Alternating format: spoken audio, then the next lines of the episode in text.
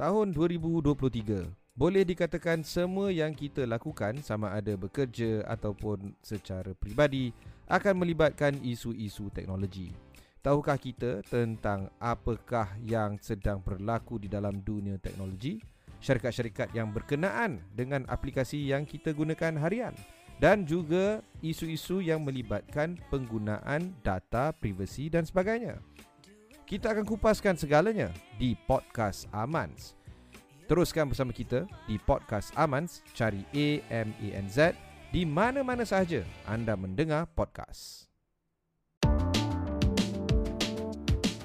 Hai, welcome to Amans Podcast uh, dengan GB dan juga Yem. Uh, ini adalah episod seterusnya 130. Yem, sihat ke tidak Yem? Alhamdulillah, uh, sihat walafiat. Um, uh, long uh, Chinese holiday. Uh, aku pun yeah. ada sanak saudara yang uh, Chinese oh, tapi yeah. semua yes, belah yes. belah belah ex-wife aku lah. Tapi okay je yeah. kita celebrate.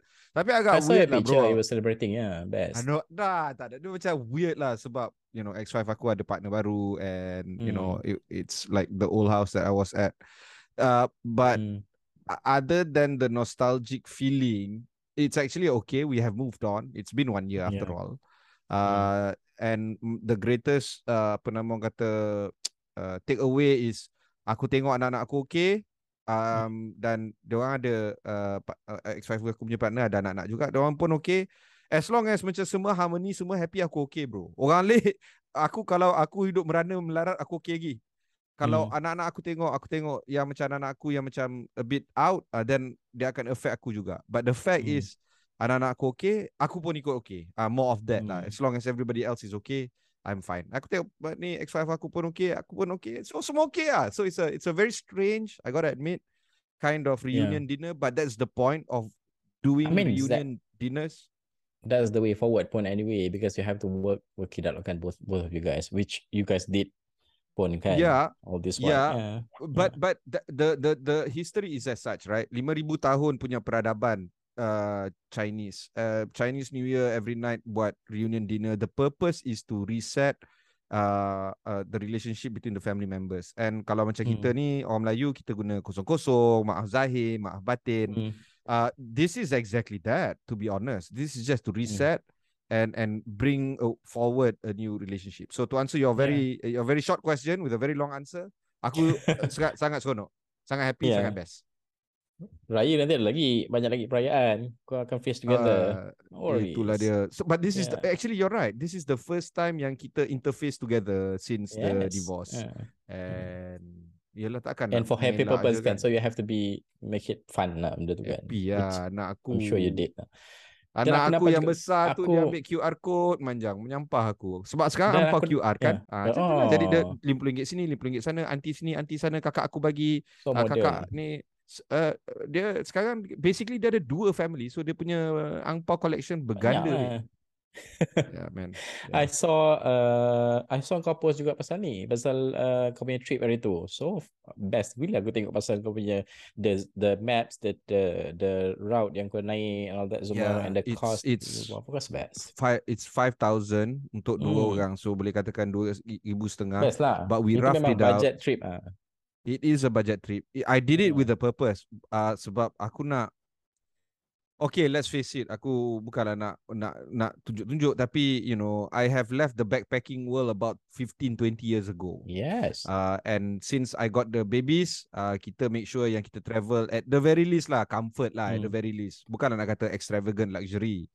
Mm. Tetapi sejak dua menjak ni because aku bukan selalu dapat anak, so the time yang aku dapat eh, yang aku tak ada anak tu aku travel dengan hmm. partner aku and aku pun make sure yang kita pun travel dengan cara yang budget and it was very orang kata apa ah hmm, uh, enlightening ah senang kata it is a, an hmm. eye opener and the fact that we can pull it off cheap cheap oh dahsyat bro dia sangat sangat dahsyat hmm. Okey, itu pasal kehidupan kita lah. Lepas ni kalau banyak tumpuan kita bagi tumpu, uh, banyak uh, tumpuan kita berikan perhatian setiap episod Aman Podcast ni kali ni, Yem, aku rasa ni dia memang dah capture semua pandangan orang dalam yang minati bidang teknologi dan juga bisnes dan juga ekonomi. Ni beribu-ribu ni um, pekerja yang ada dalam syarikat teknologi yang pada pandangan aku personally I thought they are doing well because they are technology. This is the way forward. But then again uh, these companies macam Microsoft Alphabet uh, Meta diorang shut off. Diorang buang ramai pekerja atau bakal buang beribu-ribu pekerja globally lah of course. Uh, untuk beberapa bahagian dan aku rasa macam benda ni uh, uh, aku tak pasti they comes as a surprise ataupun tidak kepada pemerhati uh, industri sebab aku rasa macam mungkin ramai melihat bahawa dalam keadaan ekonomi tak menentu ni syarikat teknologi adalah syarikat yang paling mungkin ada daya tahan sikit as compared to syarikat-syarikat yang lain.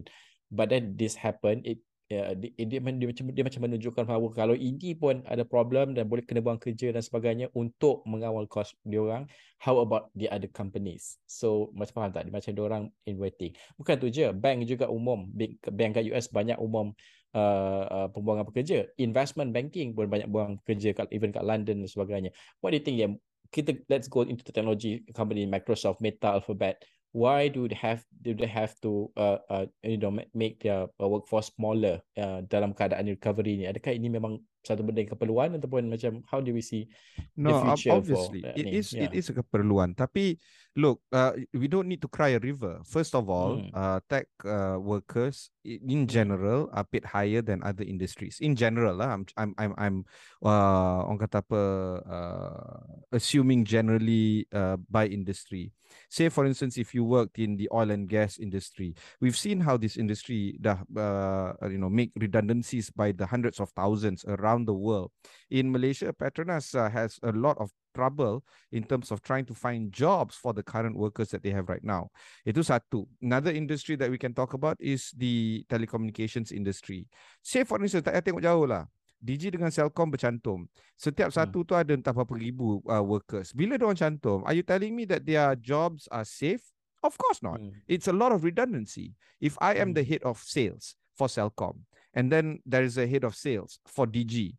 Then who who's to lead the new sales department, the new enlarged department, right? Mm-hmm. So every single industry has faced uh, an issue of um, uh, uh, downsizing for quite some time now, and it has been uh, exacerbated and sped up because of uh, COVID nineteen pandemic. Now that we are mm-hmm. coming back from the pandemic, we start to wonder what's next for the tech industry. And of course, bila kita tengok all the headlines, you know, uh, Microsoft ten thousand jobs cut uh, hmm. Twitter, 80% gone. Uh, Google, 12,000 employees gone. Every single step of the way, we're going to see a lot of cuts. And the reason, to answer your question, uh, is because of uh, the uh, inability for sales to improve on their margin, on uh, the, the tech sales, improving on their margin, dah tak boleh dah, dah tepu. And then moving forward, they don't know what's next for the R&D part because R&D hmm. has long been overdue because in recent years tech hired uh, tech companies have indeed uh, apa nama hired aggressively and invested too heavily in crazy ideas. Crazy hmm. left wing ideas. Okay? Uh, to a point where kadang-kadang it doesn't even make sense. Contohnya Facebook sampai tukar nama sampai pergi Meta because dia nak tap into the metaverse to a point hmm. where they need sales. Right now it's very hard for you to find sales on metaverse. Yes hmm. adalah you know uh, Snoop Dogg beli real estate dalam Meta all right, that's good for him. But you know, not many of us are as rich as Snoop Dogg, for instance, and we tend to mm. think about Meta as still a trial and error kind of situation. We'd not rather mm. not buy real estate on Meta just yet. Dulu ada dot com bust when everybody started squatting by buying dot com semua. Dot com ni lah, dot com tu lah.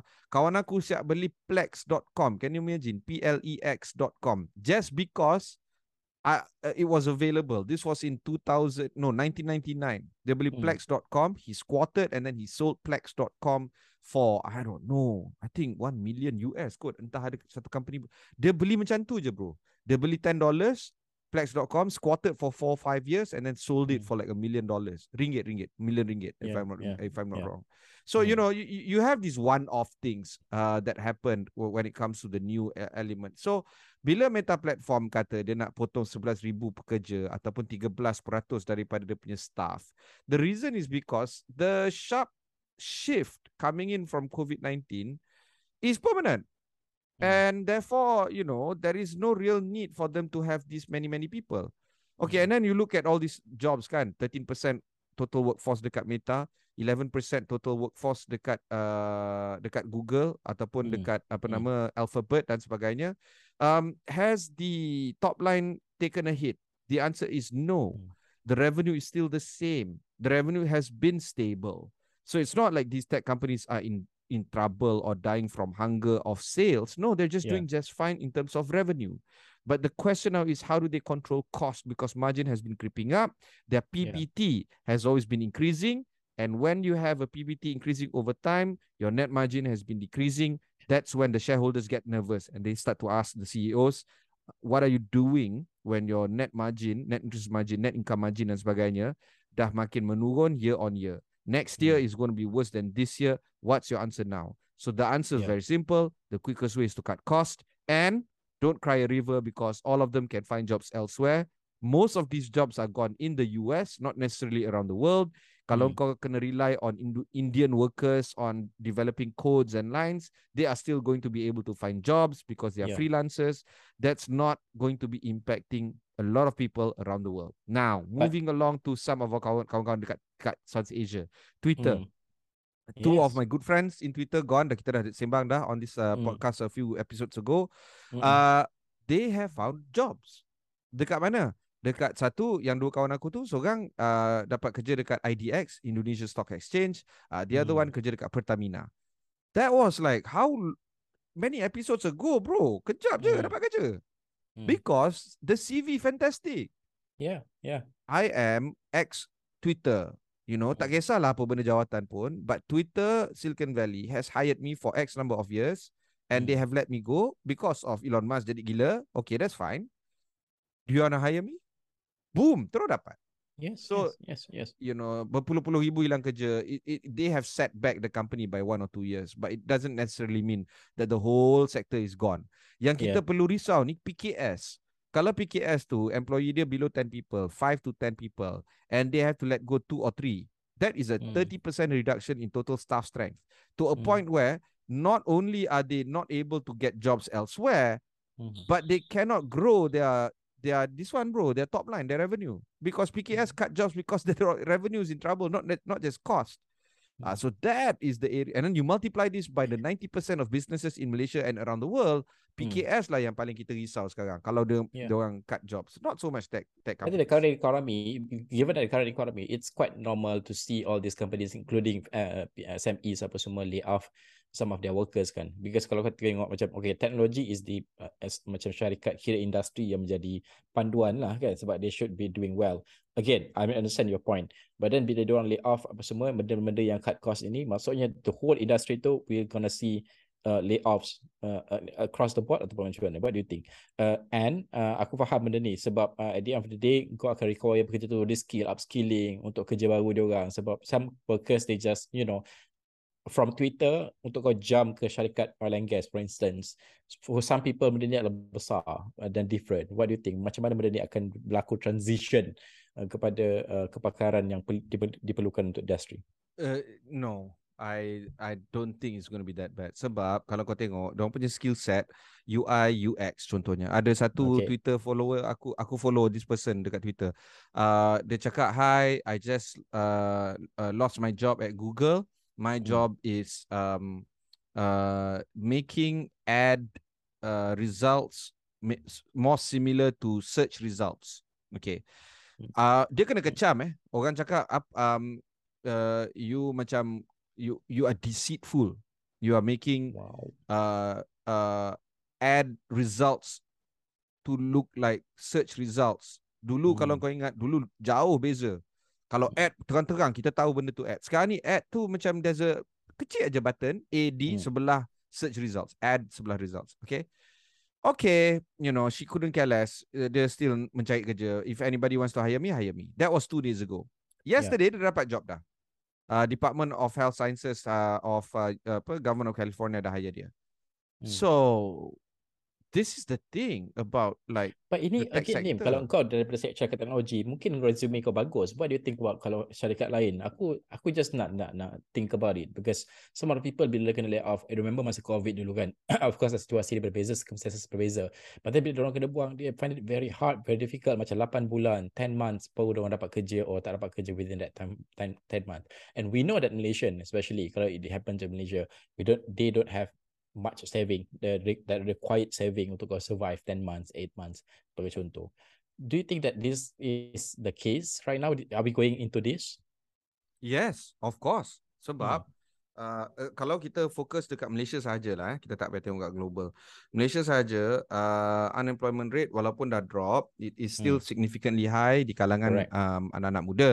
Tapi hmm. ramai orang tak tahu di antara uh, age group 31 sampai ke 55, hmm. bila you lose a job and you belong in this age group, the average job, the average time to get a job by Dawson data is up to nine months on average. On average. Maknanya ada lagi ramai, ada yang setahun tak dapat job. Hmm. Ada yang enam bulan dapat job. Baru you dapat nine months average. Okay. Hmm. And and because of that, that's why the call for apa nama kerajaan untuk lepaskan KWSP, penggunaan KWSP uh, semakin hmm. kuat suara dia. Uh, yeah. That's why um, uh, pinjaman-pinjaman yang unscrupulous lah ya, uh, makin meningkat.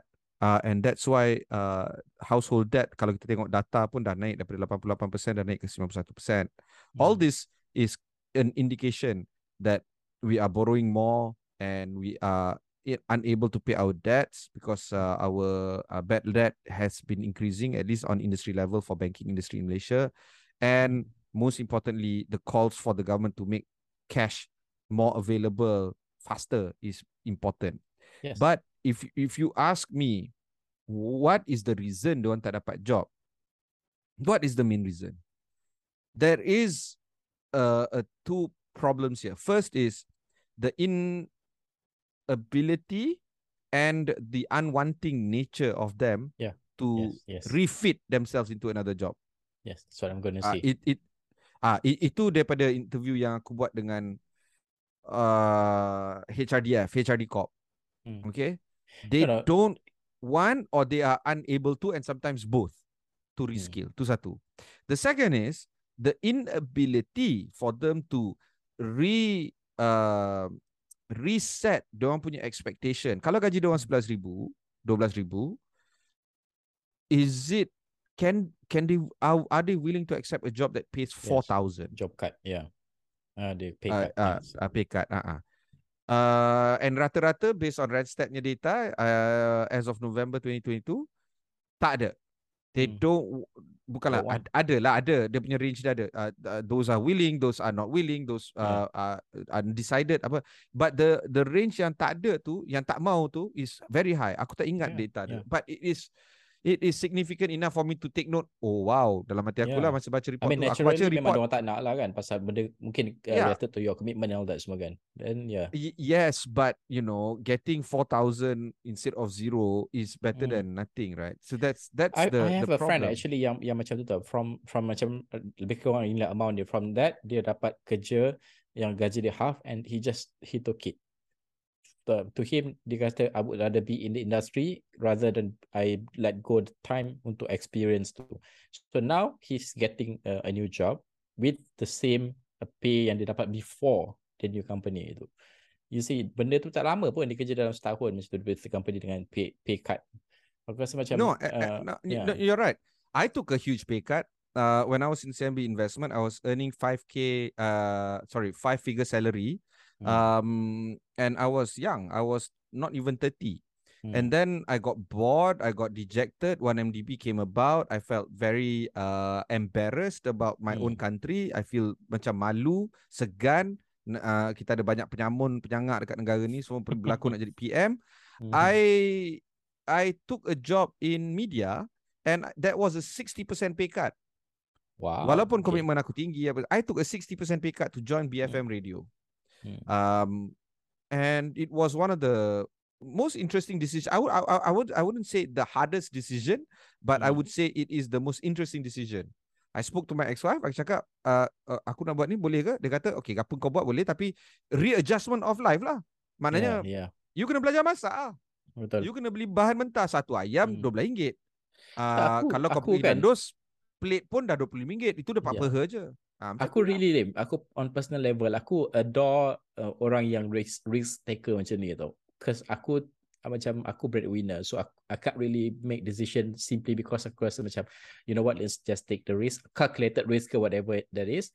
But then aku aku sangat perlu berhati-hati. Kau I mean tak so aku sangat ada lah uh, orang yang macam berani y- melangkah macam y- ni yeah no you're right tapi uh, to to be uh, it, it is sufficient to say that I was the breadwinner juga sebab yeah, yeah. uh, X5 no, not saying you're not the breadwinner yeah but no no but but taking risk is worth it. Eh? No, you touched on a good point sebenarnya. Hmm. Taking risk is uh uh kalau you don't have the stomach for it, you you shouldn't do it, right? Yeah. Sebab sebab at the end kau punya pasal tau tak? Kau yang yes, tak, yes, gaji yes. kau elok-elok, you know, beribu-ribu, kau hmm. take risk konon-konon whatever for whatever reason and then now you tak boleh you know, tak cukup.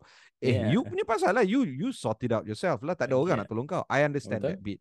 But at yeah. the same time, you know, big risk big reward. Yeah. Big risk yep, big, yep, big yep. reward. Honestly. Ah, uh, tapi untuk it, tapi itu untuk untuk mem, mem, mem, orang kata apa to better yourself in another industry. These hmm. are the unemployed people hmm. that are already facing difficulties and do They not no want choice, yeah. Bukan no choice. They don't then, want the job that requires them to do something very different and something yeah. that pays less and sometimes both. Yeah. Okay. So okay. then what? Hmm. You nak apa sebenarnya? Hmm. Kan? You nak your old hmm. job back ataupun a job like the old oh, job? Oh, kalau I I was in that situation aku ambil je yang mana uh, ni pay cut tu. Aku tak ada issue. Betul lah. Again, aku pun tak faham apa yang bermain di fikiran orang ni. Why? Aku rasa macam maybe um, the simplest answer adalah dia rasa macam uh, dia orang ingatkan kerja tu adalah untuk selamanya, kerja yang dia orang dapat tu. So aku rasa that's the wrong uh, uh, pemikiran lah. Kau kena fikir itu mungkin uh, it's a jump uh, tempat untuk kau lompat ke ke arah tempat lain maybe one year or two years then after that kau jam lah kat lain dah pandai lah untuk ni kan when the economy gets better and all that Aku rasa itu keadaan keseluruhan juga gambaran besar. Penting untuk lihat macam mana pembuangan pekerja ini memberikan kesan kepada uh, kita dan juga apa kegambaran sebenarnya untuk industri lain juga. Dan pada penting kita ni, peringkat individu, that's why aku beri eh, topik macam ni. Peringkat individu ni, kalau kita ada listeners yang peringkat individu yang mungkin berdepan ataupun ada risiko berdepan dengan perkara-perkara seperti ini, pembuangan pekerja, get yourself ready. Apa calculated risk yang korang ambil lepas ni? Kerja yang macam mana? Kalau ada pay cut, apa yang patut dia buat dan sebagainya. Ini penting, upskilling, reskilling. Okay, itu tumpuan utama kita untuk episod pada kali ini. Kita berhenti seketika selepas ini apa lagi tumpuan utama. Ini juga berkaitan dengan teknologi tapi dia terbalik. Uh, syarikat teknologi ini dia menambah pekerja setiap 3 tahun lepas. Lepas ini. Tahukah anda di Amans kita menyajikan semua berita-berita penting? Bukan sahaja di amans.my maupun di ringgit.com kita juga ada Aksis, Tazkirah, Nextrif, Tajriah, Sukans dan lain-lain lagi. Lawati ke semua laman-laman web kami hari ini.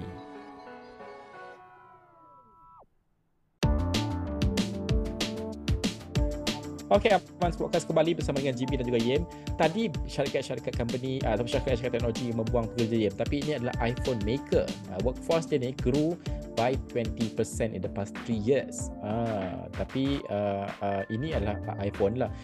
Now, kita dah discuss banyak kali pasal pasal uh, Apple ni. Masalahnya dia punya produk dah agak saturated in that sense ada dia punya niche uh, peminat dan sebagainya tapi dua orang sejak tiga tahun lepas menambah dan uh, menambah pekerja kita cakap waktu kita bincang itu pun bonus uh, CEO dia akan dipotong juga untuk tahun ini uh, disebabkan oleh uh, you know dia tak perform dan sebagainya what do you think why uh, okay. company ini dia macam terasing daripada yeah, okay. uh, syarikat Silicon Valley yang lain Okay, kita tengok eh. Yeah. Kita kita tengok macam mana board peranan lembaga peranan uh, lembaga pengarah hmm. uh, dalam memastikan bahawa ke uh, lastrian uh, hmm. syarikat itu uh, dijamin.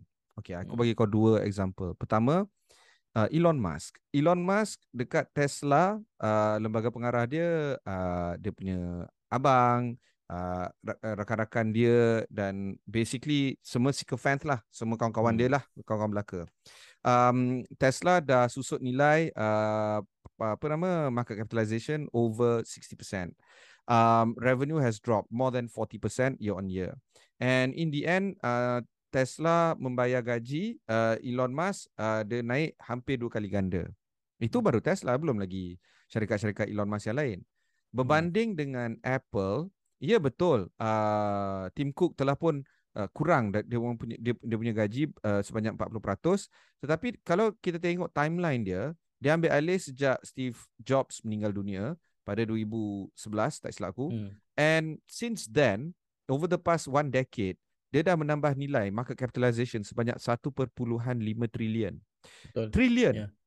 That's 1,500 billion. Hmm.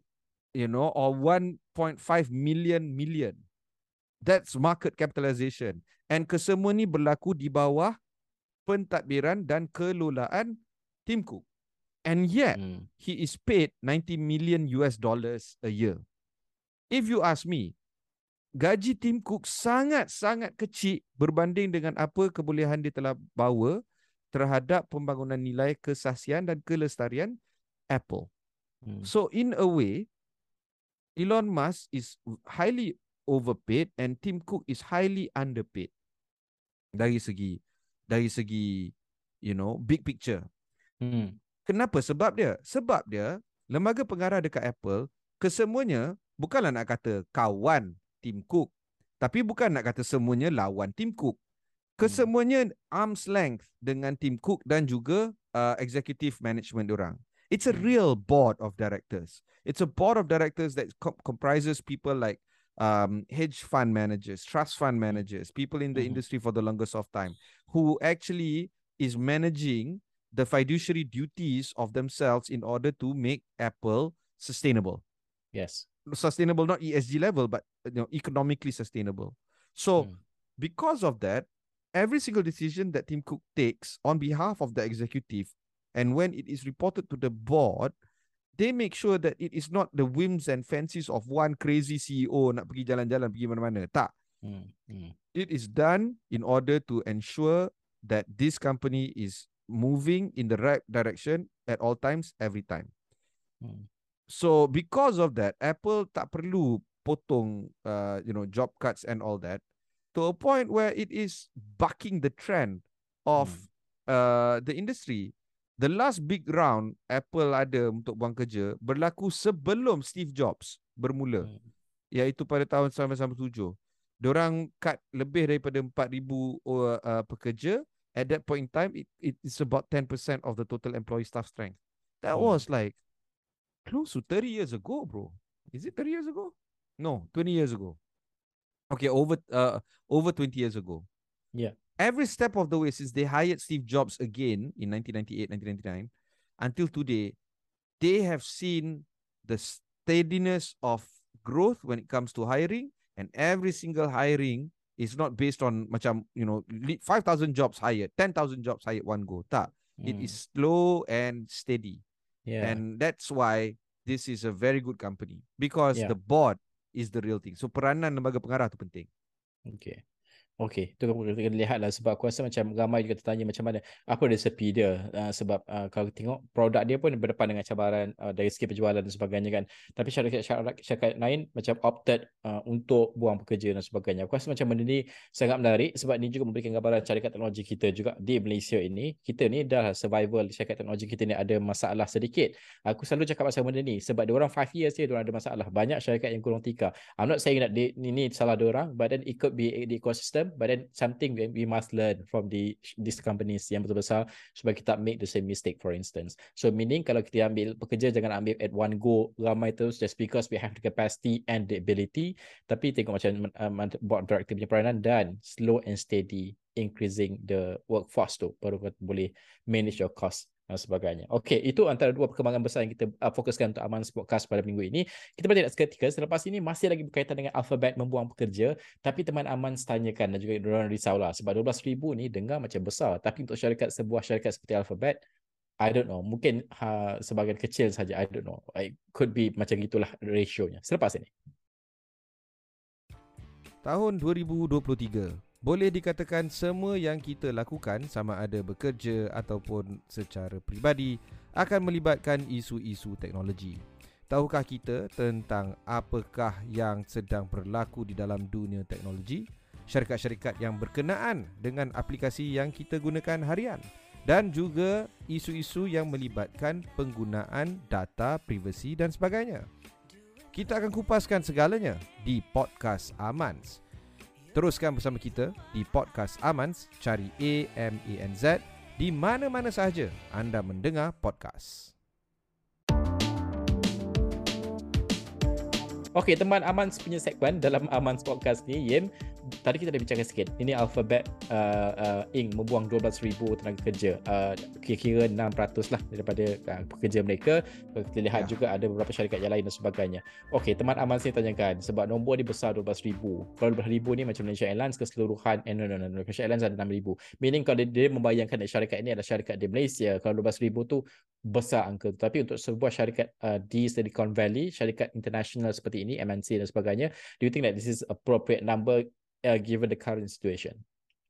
Itulah uh, jadi ke hmm. mana hmm. dia orang pergi kan uh, 12000 tenaga pekerja tu uh, bersamaan dengan 6% daripada keseluruhan pekerja di dalam Google ataupun Alphabet Incorporated.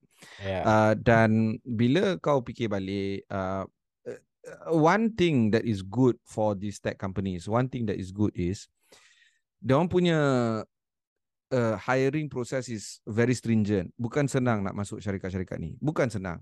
Um, dan bila orang hire, uh, normally orang hire out of university, Stanford University mostly, tapi hmm. Ivy League pun ada to run their finance division. And hmm. most importantly, this uh, hiring does not come just from prestigious universities, tetapi university-university biasa pun ada. Hmm. So, the testing that they do is not just the IQ part tetapi EQ part.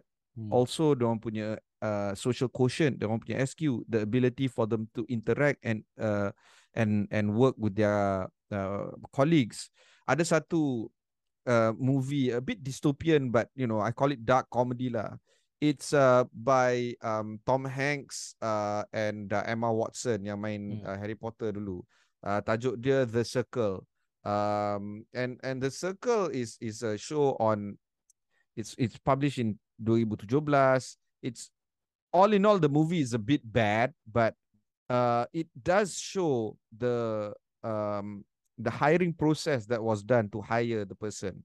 Um uh and it's not a promo movie to to to you know to upkan uh uh apa nama a certain tech company macam uh, the other one uh, is it the intern yang uh, yeah. yang apa yang yang uh, Owen Owen Wilson dan, yes, dan yes, so, yes, yes. apa sebab ada uh, ada banyak tu the intern ni ada ada ada few movies yang salah. ada few ah uh, but yeah. but the circle is not the circle is more of orang syarikat yang orang uh, guna template adalah macam Facebook dengan Google cantum Alright. dia jadikan company hmm. dekat called the circle Hmm. So that is the the stringent hiring process. So hmm. in a way, pekerja-pekerja di dalam tech ni, dia orang dah lalui satu proses due diligence yang sangat important for hmm. other HR managers in other HRs, uh, HR companies in other industries to go through.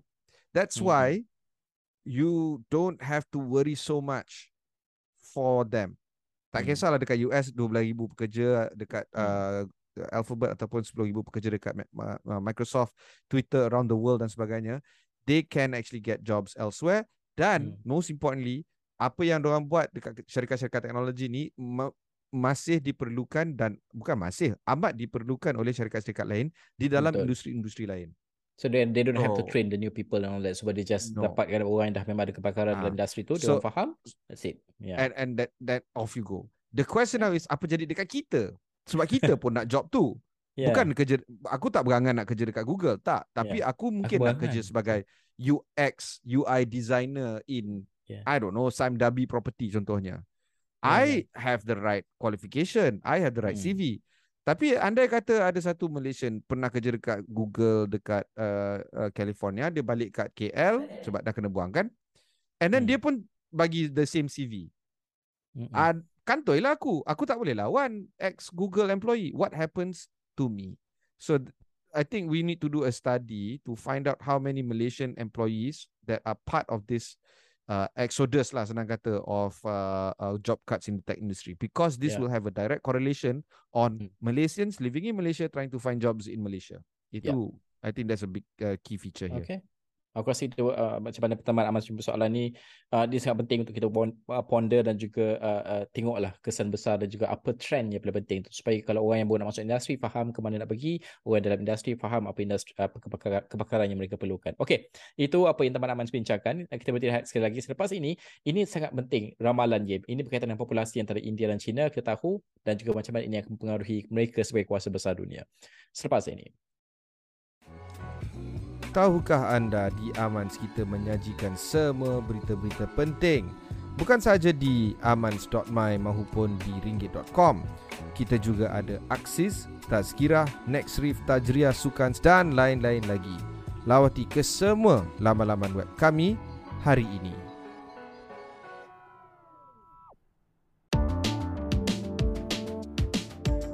Aman Podcast kembali lagi. Yem, ini adalah topik yang aku kira sangat-sangat menarik. India akhirnya memintas China sebagai negara dengan jumlah penduduk terbanyak. Okey, angkanya adalah India sekarang 1.417 bilion berbanding dengan China 1.412 bilion penduduk.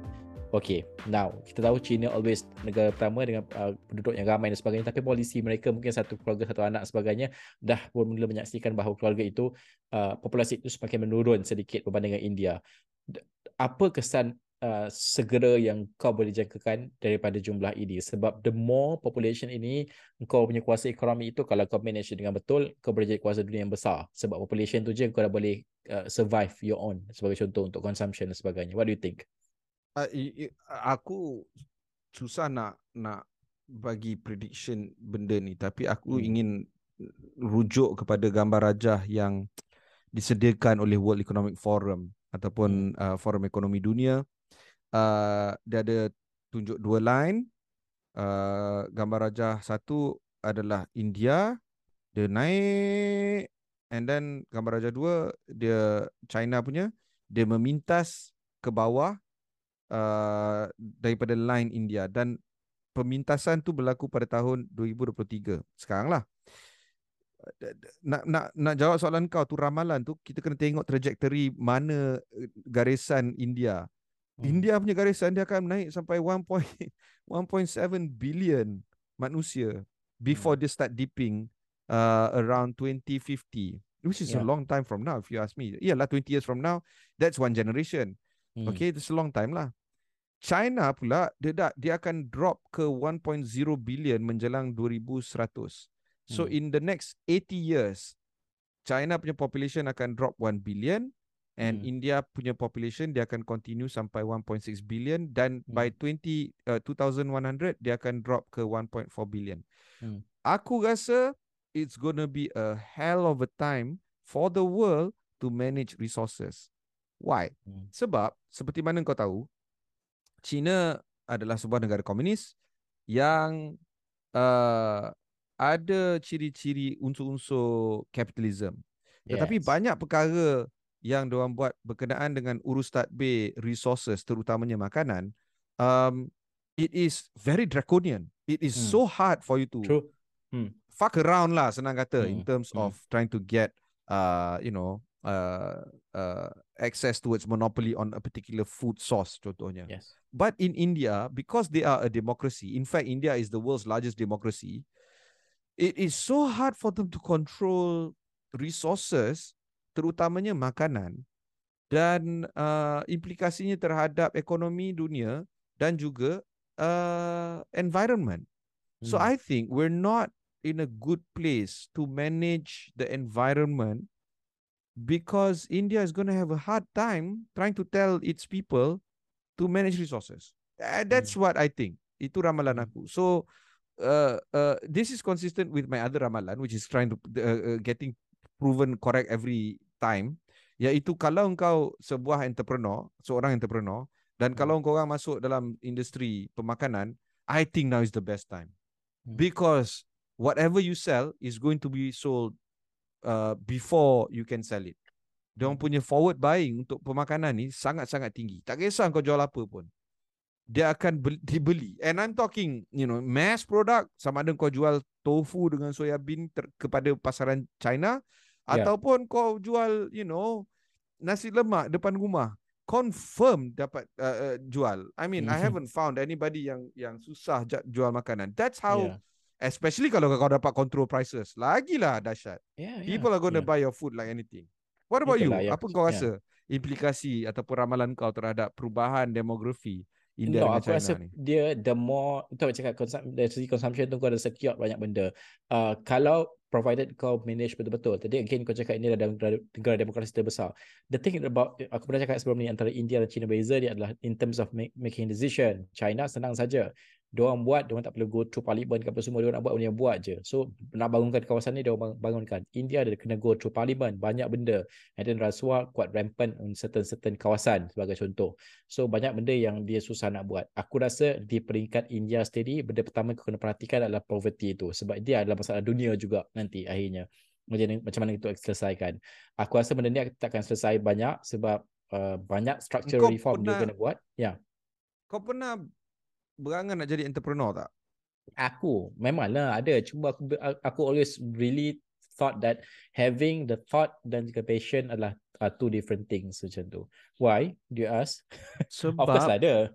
No market dia besar Yeah. babe India. Itulah nah, nah, aku dah bawa point aku seterusnya sebab sebelum ni aku nak bincang kawan aku yang budak muda nak masuk bisnes ni aku cakap dia why don't you go to Indonesian market dia tanya aku kenapa nak suruh dia pergi Indonesian market aku cakap you dapat 0.1% of Indonesian market sekalipun Ah. you dah banyak untung dah aku cakap Itu no baru Indonesian betul. market. ya ya Kawan aku jual rehal, rehal letak mukadam ya, ya. tu, rehal. hmm. Dia aku ada cerita dengan kau tak? Tak belum lagi. belum Dia dia pergi dia pergi dekat uh, Terengganu, dia Hmm. nampak makcik ni entah berapa ratus rehal semua tak dapat dijual.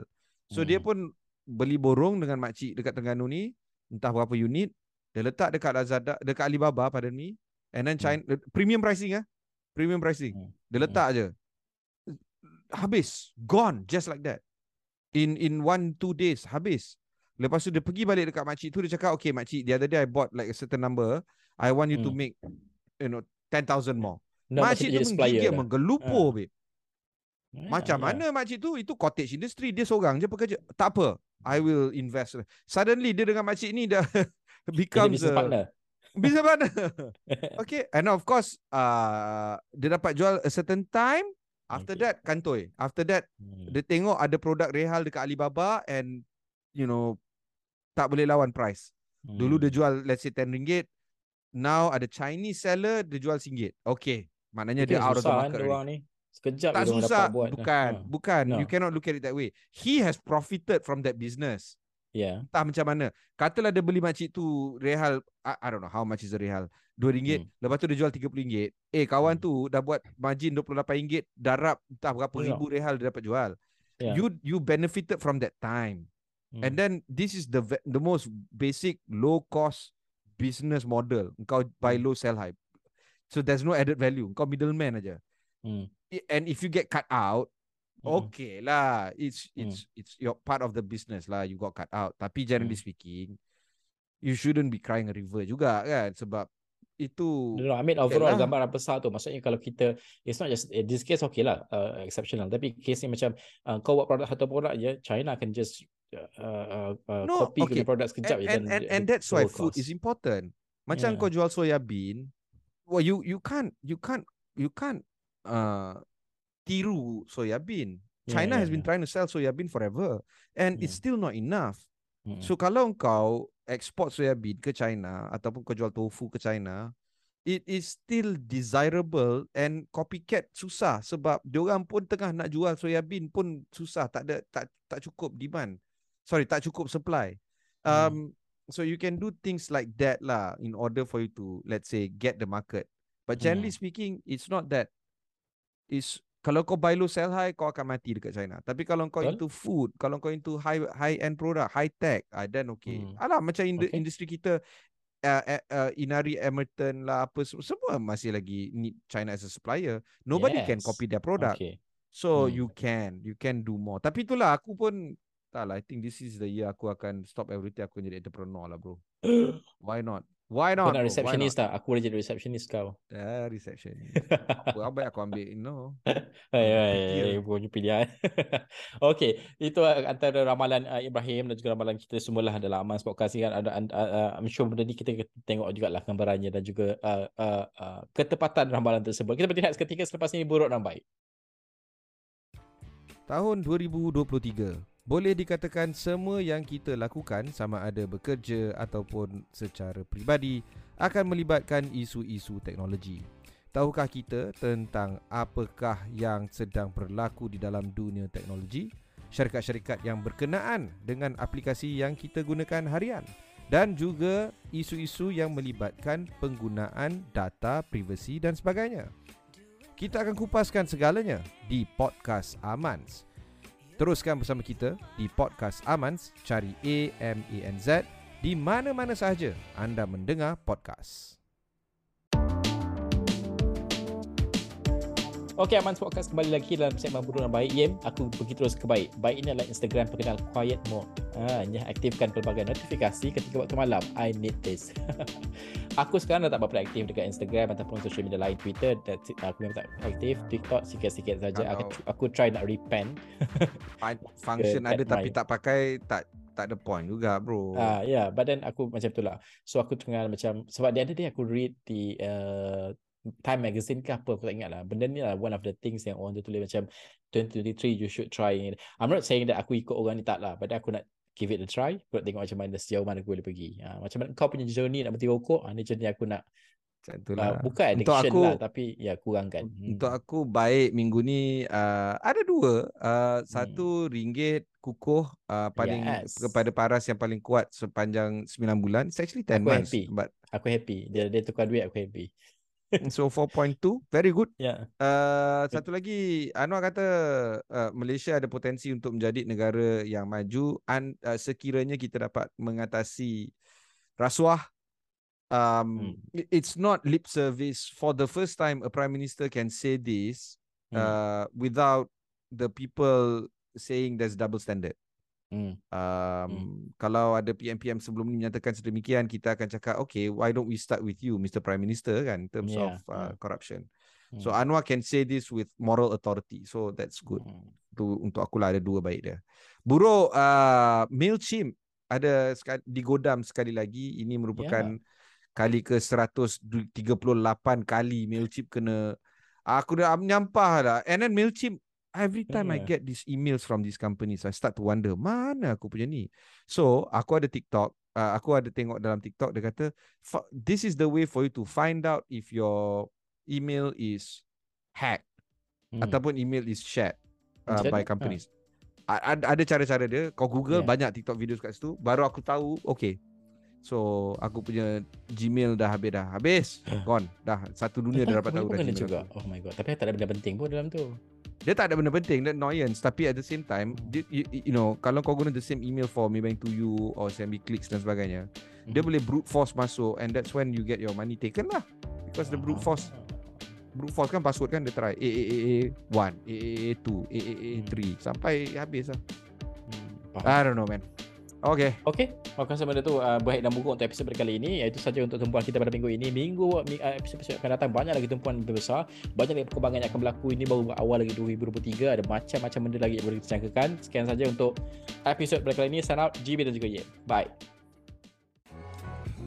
Tahukah anda di Amans kita menyajikan semua berita-berita penting Bukan sahaja di amans.my maupun di ringgit.com. Kita juga ada Aksis, Tazkirah, Nextreef, Tajriah, Sukans dan lain-lain lagi. Lawati ke semua laman-laman web kami hari ini.